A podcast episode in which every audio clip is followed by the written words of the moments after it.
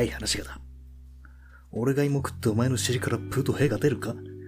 そういうことよ。はい。えー、新谷明の夜部屋で朝を待つ第14回ぐらいスタートです。今のはですね、男は辛い夜第1作目の虎次郎のモノマネなんですけれども、やってみたら全然似てなかったっていう、そういうことでしたね。はい、今日も始まりました。楽しいポッドキャストの時間です。すべての寂しい夜のためにということでね、毎日これ、前放送してるんですけども、皆様いかがお過ごしでしょうか？今日は雨がずっと降ってますね。まあ、初めとはいいんですけども、全くこう、話題はないまま、ね、手探りでやってるわけでございますけれども、ね、いろいろね、こう、何か話すことはないもんかと思ってね、そう、ラジオの関連のね、メモとかそういうのをいろいろ見てたら、もう何も思いつかなくてね、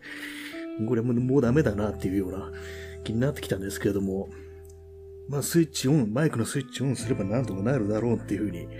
思って今始めてるんですけども、こうね、あの、私はですね、この映画、見た映画とかね、読んだ本とか全部メモしてあって、それでね、こう、そのリストを見てたら何か喋ることも思い浮かぶだろうみたいな感じで、今見ておったんですが、なかなか難しいですね、こ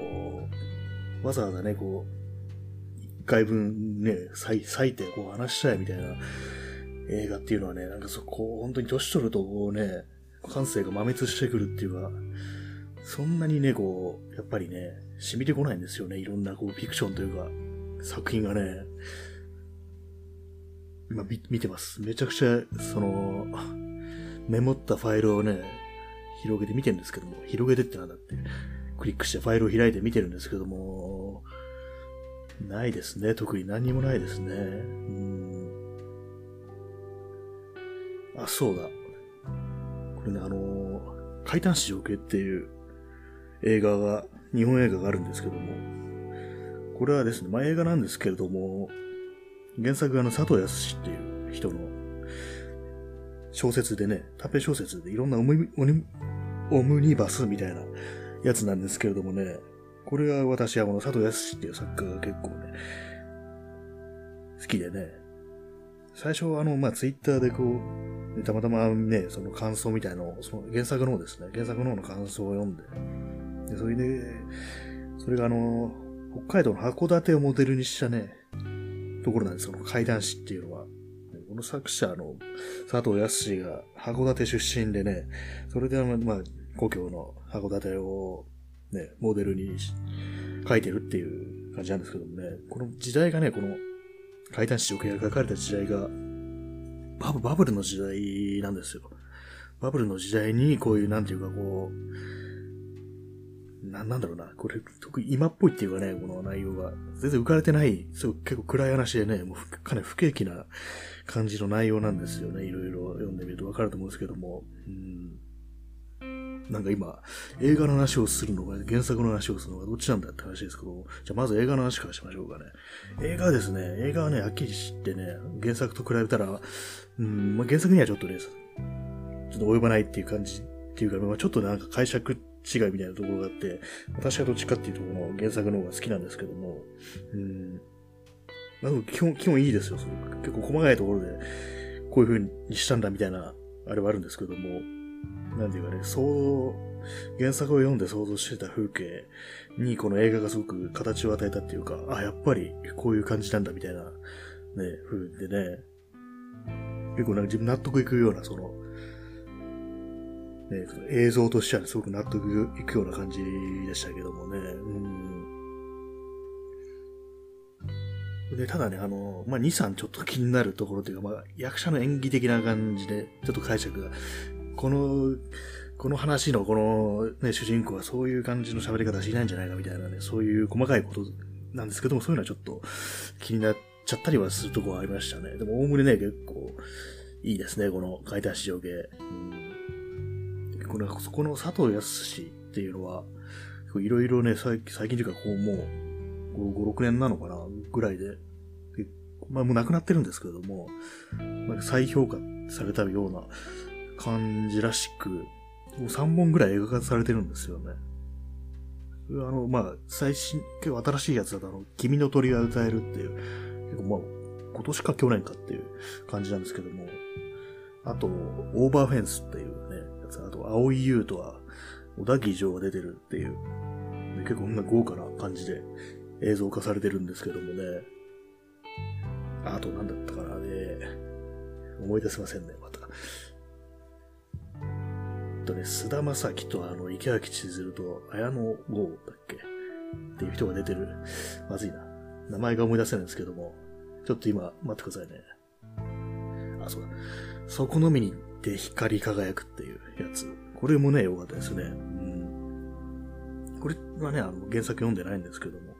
映画はかなり良かったですね。うん。かなりもう今、もう話が結構迷子になってるんですけども、まあ、まず海胆市情景、まあ、函館を舞台にしてね、いろんな話が、短編が集まって、で、割とその、まあ、その人物の暮らしてる範囲とかね、その人間関係とかちょっと交差するようなところもあるっていう、ちょっと群像劇っぽいっていうのかな、そういうような映画なんですけどもね、かなり、こう、まあ、まあね、見てみると、明るい話じゃ全然ないんですよね。うん、それこそね、私が最初にツイッターで読んだ感想では、バブルの時代にこういう話書いてたんだっていうのがあってね、うん、そう、確かにそうだなっていう。あの、浮かれた時代にこういうね、なんていうか、まあ暗い話を書いてたって考えると、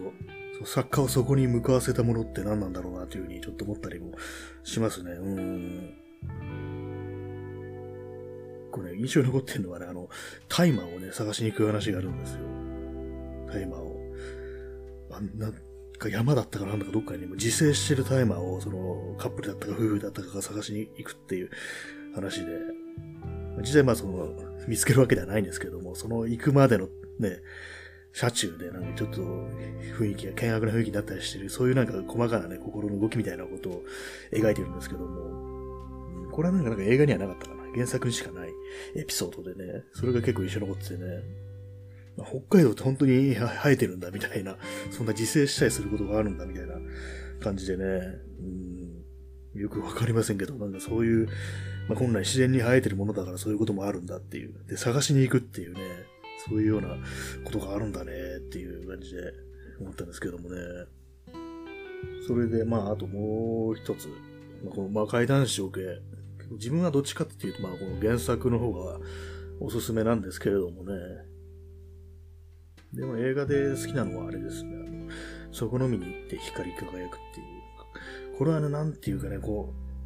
う、うん、まあこれもまあまあ暗いといえば暗い話なんですけどもね。うん、これあの、自分がこの映画を見てね、あれ思い出したんですよね。あの、遠来っていう、あれも、誰だったかな、監督。藤田貧八だったかな。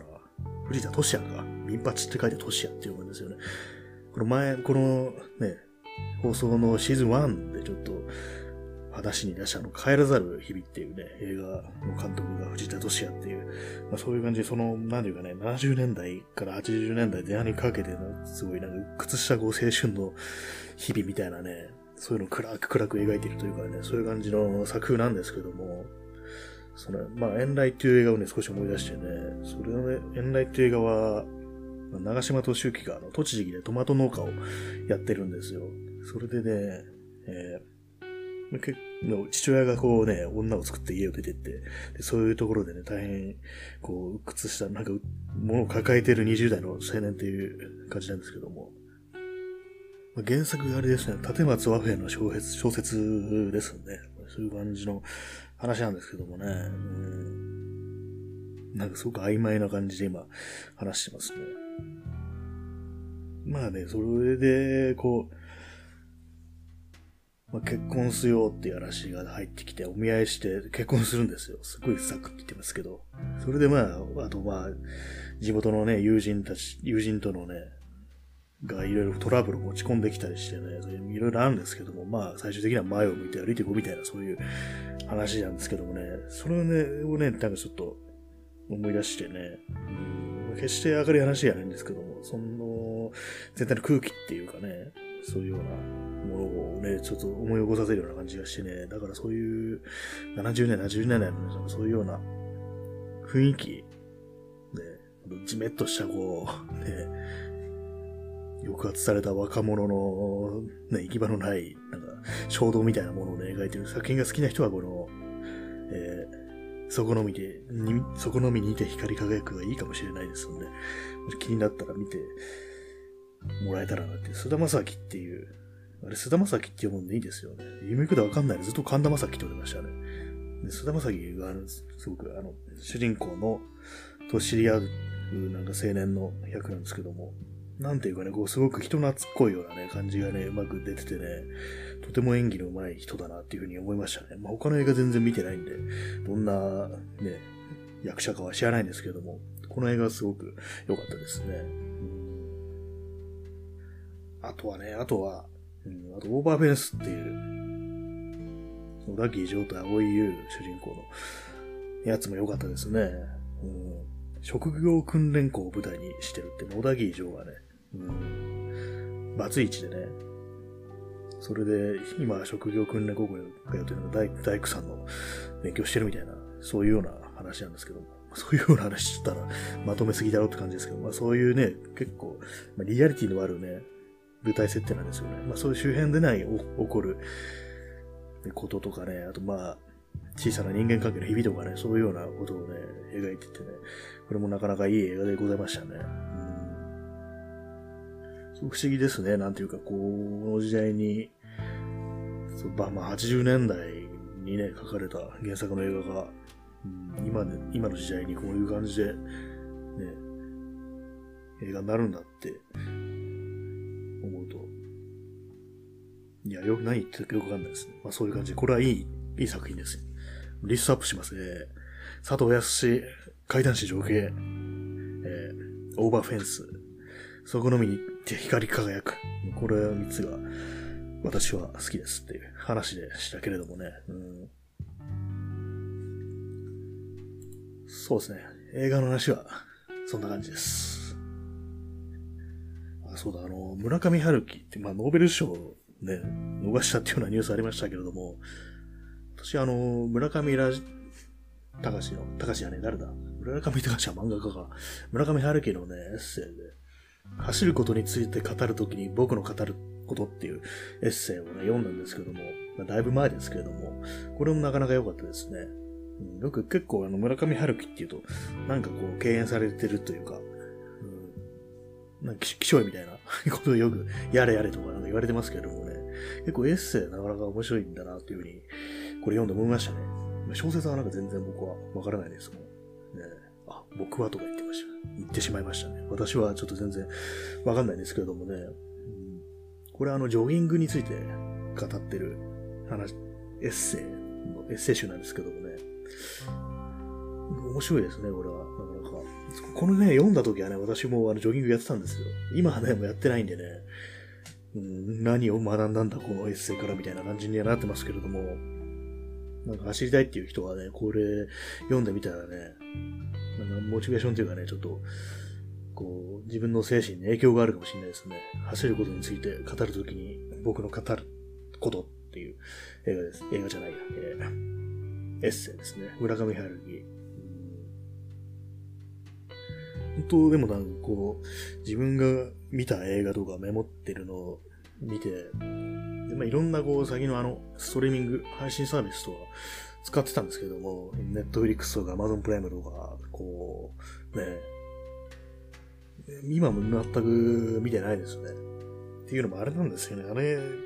月額いくらで契約するでしょう。あれをね、やっちゃうと、なんかほんと見なきゃ損だみたいなね、そういう気持ちになってね、だんだんこう、苦痛になってくるんですよ。その干渉するっていう行為が、私は。いや、ななんかね、こう、何かないかなーってこうね、ウェブサイトをスクロールしてる時なんともいなくね、どんどん辛くなってくるんですよね。うん、なんていうかもう、これ、これ見ていいのかな、うん、どうしよう。うん、な、な、これ何本かは見たいよな、みたいな。でもなんかすごい長いし、みたいな感じでね、ドラマとかもなんか延々続いてるし、本当に、まあ、精神的に厳しくなってくるんですよ、あの、配信サービスっていうのは。だからね、もう今は全然やめちゃって、うん、そういう感じなんですけど、でも今の世の中皆さん、大体みんな何かしらのサービスに入って、ね、これ見てる、あれ見てるっていう風に言いますけれどもね、あれがなんか自分にはどうも性に合わないっていうか、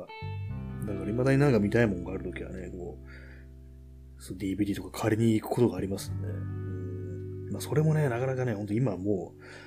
少ないですからね、ラインナップがね、こうもう弱くなっててね、ドラマとかそういうのは最新のやつがいっぱいあるんですけども、ちょっと古いね、日本映画とかね、そういうものがね、僕、まずなんか見つからないみたいな感じになってきてね、もう本当にそうですね。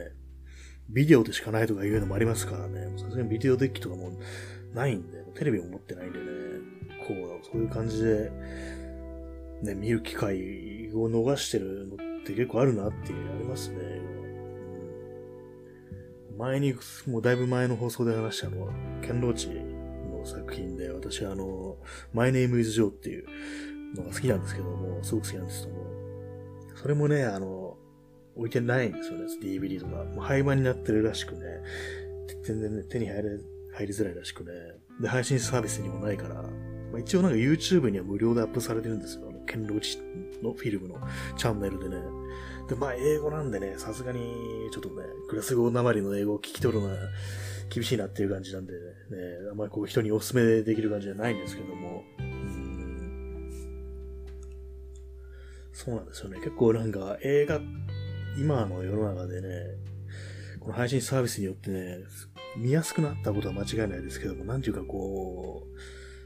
ぱり失うものもかなりあるんだなっていうふうに思いますね。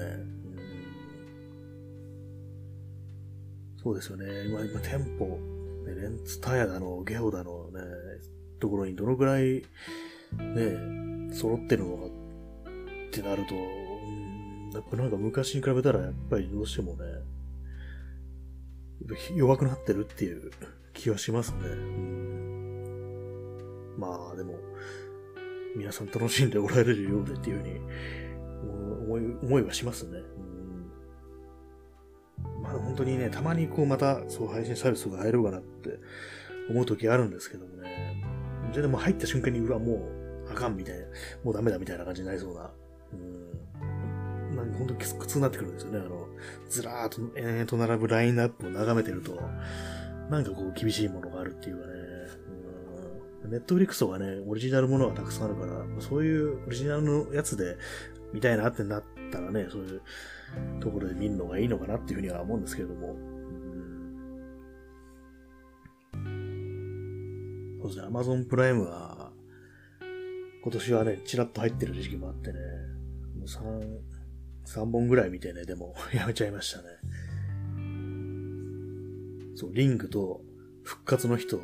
グエムル、ハンガンの怪物、3本だけを見てね、解約するっていう感じでね、ななんかこう、厳しいんですよね。まあ、ネットリックスとか見てる皆さんは本当にオリジナルの作品をメインに見てるんでしでしょうけど、結構ドラマをね、みんな追いますよね。ドラマきついんですよね、私は本当に。本当長いですよね、あれ。どうなってるんだって。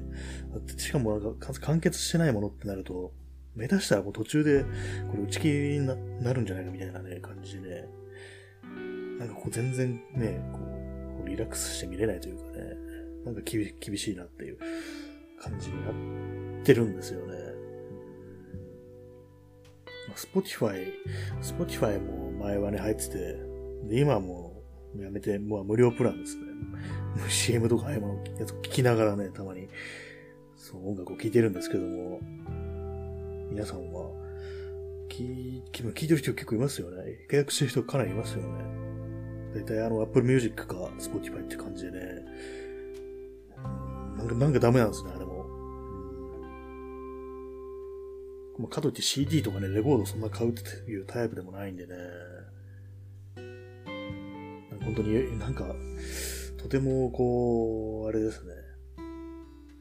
気持ちが慣れてるとかね、慣れてるというか、そんな話ばっかりになっちゃいますけども、えー、一番、なんていうか、こう、記録がない時でも一番、こう、できることっていうのは、最後に残るのは本っていう感じがするんですよね。文章ならまあまあいけるかっていう。あれはまあすごく自分のペースで、ね、進められるっていう。もう途中でこうパタンとね、閉じちゃえばいいっていう。まあ映画とかも本来そうなのかもしれないですけどもね。あれも別に止めたいところで止めればいいじゃんっていう気がするんですけども、どうしてもね、なんていうかこう最後までを見なくちゃいけないっていうようなね、気持ちがあってね。それで結構ね、ちょっと精神的な負担がかかるっていうかね、そういうとこあると思うんですよね。あと皆様、音楽とか一回再生したら、これ最後まで聞き終わるまで停止しちゃいけないみたいな、そういう、なんていうか、脅迫観念みたいな、みたいなものってないですか？私は結構あるんですよね。何かこう、まあ一曲かけて、で、その最中に何かしようと思うんですけども、席を立って。で、でもこれを聞き終わるまでは立たないぞ、みたいな、なんかそういう謎のね、縛りみたいなのを自分で防御でね、動かない時あるんですけどもね。別にまあ、ね、例えば、途中で、途中だろうが何だろうが他のことすりゃいいっていう感じはあるんですけどもね、なぜかなんかそういうようなことを思っちゃうんですよね。うんまあ、毎度毎度そういうわけじゃないですけども、うんまあ、そういう感じで、なんていうかこう、ね、芸術作品に対する接し方がなんかこう、ね、雑になってしまってるところはありますね、私は。とこの喋りもとても雑ですね。なんていうか、何も考えずに始めてね。まあ、あれですね、本当に、急に寒くなりましたけれども、私はまだ大丈夫です。今、こう、半袖で座っておりますけれども、さすがに足元がちょっとね、寒くてね、靴下を履きましたね。まあ、当たり前だろうって感じはするんですけどもね。でも、大体自宅にいるときはね、このハーフパンツを履いてたんですけども、今日はなんと長いズボンを履いてますね。これちょっとびっくりですね。なんか思うんですけども、このまあコロナが騒がれるようになって、最初あれ、もう最初のね、ダイヤモンドプリンセスだったかなあれは2月とかでしたよね。2月、その頃からもうずっと今に至るまでね、今日も200何人とかね、200何十人とか感染者が出たっていうね、話が出てね、えらい長く続いてるなっていう、まあそんなもんだろうっていう気がするんですけどもね。コロナの話が出てから一回雪降ったよなっていうのを思い出してね、なんかすごいちょっとびっくりしちゃったような、ね、そういう感じがあるんですけども、確か3月だったかな、まあ2月だったかな、どっちかわかんないですけども、雪降りましたよね。結構なんか遅くに、春、春手前みたいな感じのところに雪が降って、で、その頃からずっとね、あんまりこう状況が改、ね、好転してないって考えるとね、一体どうなってるんだっていう感じになりますけどもね。でも本当に、なんか他の人のこういうラジオ放送とかね、聞いてるとね、いやでも本当東京があれだよねっていう、コロナのこの字もないよな、みたいなね、全然なんかなかったかのようにみんな過ごしてるよね、みたいな話をしててね、確かにそうだよなってなって、こうなんかみんながみんな、なんか今年は変だ、おかしい、今の感じおかしいって思いながら、でもすごくなんか変な静けさが漂ってるっていうかね、なんかそういうところになんかすごくなんか、我々の無力さみたいなものを感じてね、なんかい、うん、暗い気持ちになっちゃうんですよね。なんていうかこう、うん、こう嵐の前の静けさみたいなようなね、そういうようなものを感じてね、そうなんですよね。あれなんですよね。いろいろあって、みんなこう、本当は話すべきことを語りたいことっていうのがたくさんあるはずなのに、シーンとしてるような感じがあってね。まあ、それ自分の周りだけかもしれないですけどもね。うん。なんかそれが非常に不気味な感じがしてますね、私は。そういうわけで今日本日もすべての寂しい夜のためにお送りしてる形なんですけども、ね、毎度思うんですけど、皆さん本当に生きてますかっていうね、変ですよね。本当変だなっていう感じで、変だなと思いながらこの放送を始めたんですけども、未だに変なままね、世の中動いてますね。始めたこのラ放送を始めたのはね、まあ、最初はラジオトークっていうアプリで始めたんですけども、8月の18日とかな。18日とか、そのあたりだったんですよね。うん、それがもう10月、ね、8日、8日ですよ。どうですか？感じですけどもね。あんな暑かった日々が去ってね、今もう、本格的に秋が。でもなんかこういう話すると、秋なくなったよなっていう話がなりますけども、なんかもうこんなね、気候が続いて、ね、長いとね、もう何年も経ってるとね、秋ってなんだっけっていう気がしてきますね。秋って、どんな季節でしたっけっていう。もはやもう初めからなかったんじゃないのみたいな気がしてきますよね。なんか秋、秋の匂いとかね、そういうものあったかなって、まあ、金木犀って秋なんですかね。なんか何もかもがこう曖昧になってて、わからなくなってますね。もう冬すらもなんか形が曖昧になってきてるような気がしてね。なんか去年冬寒かったんで、暖冬か、暖冬でしたね。うん。昨日、昨日じゃないや。去年は本当なんか、本当全然厚着しなかったなっていう記憶があってね。うん。今年は一体どんな冬が待ってるんですかね。本当に先が読めないですよね。ネオジャパンは先が読めないですからね。ネオジャパンってなんだよって話ですけども。ネオ東京ってまあ、アキラっていう東京で、アキラに出てくるまあ、新しい東京っていう都市ですけども、最初にネオ東京って言い出したのは何なんですかね。あれはやっぱアキラなのかな。まあ、結構ネオなんとかっていうような、ね、ネーミングがこう未来ものではこう、ね、あまあディストピアというか、ディストピアじゃないけど、こうポストアポカリプスものではない、こういうのがありますけれども、あれの、ね、起こりって何なんだろうって、そもそもネオって何っていう気がしますね。なんか普通にこう自分のね、なんていうかこうボキャブラの中にネオってありますけども、何語なんだって？英語なんですかね、ネオってね。まあ、特に調べることもしてないんですけれどもね。ネオ東京。ネオジャパン、ネオアメリカ。まあ、何言ってんだって話ですけどね、ほんと。まあ、ポツポツ雨が降ってますけれども、部屋の中から、ね、聞いてると、まあ今日はそうでもないですね、そんな降り具合は。台風来たらだいぶ強くなるのかなっていう気がしますね。あとなんとなくこう、ラジオトークで、他の人の放送とかね、あんまよく知らないでね、適当に再生してみたんですけども、なんか結構ね、震え、震え声の人ってなんか結構面白いというか、すごく印象に残るなっていうかね、なんかむしろかっこいいなみたいな感じにちょっと思ったんですよね。その全然知らない人の放送を聞いてて、その人の声がなんか微妙な、なんか感じのビブラートみたいなのがかかってて、ちょっとあれなんですよ。志村、志村けんっぽいような感じで。不思議、不思議な感じで、もうなんか、ね、ビブラートがかかってるような感じなんですけども、これがなんかね、すごく、味のあるっていうかね、なんかこういう感じでね、聞こえてね、すごく癖になるような声してんな、この人っていう感じでね、面白かったですね。すっごい短い放送、5分にも満たないような感じのね、ことを語ってすぐパッてね、やめるっていう人なんですけどもね。皆さん声を震わせていってますか？声を震わせる、まあ、ビブラートで気づきましたけども、カラオケやってるの今どうなってるんですかね？みんな行ってるんですかね？この状況で多分ものすごい行く人が減ってるんじゃないかと思うんですけども、あれまさにね、口を開いてこう、ね、唾液とか飛んでる可能性もあるしね、結構危険な、というまあリスクが高い、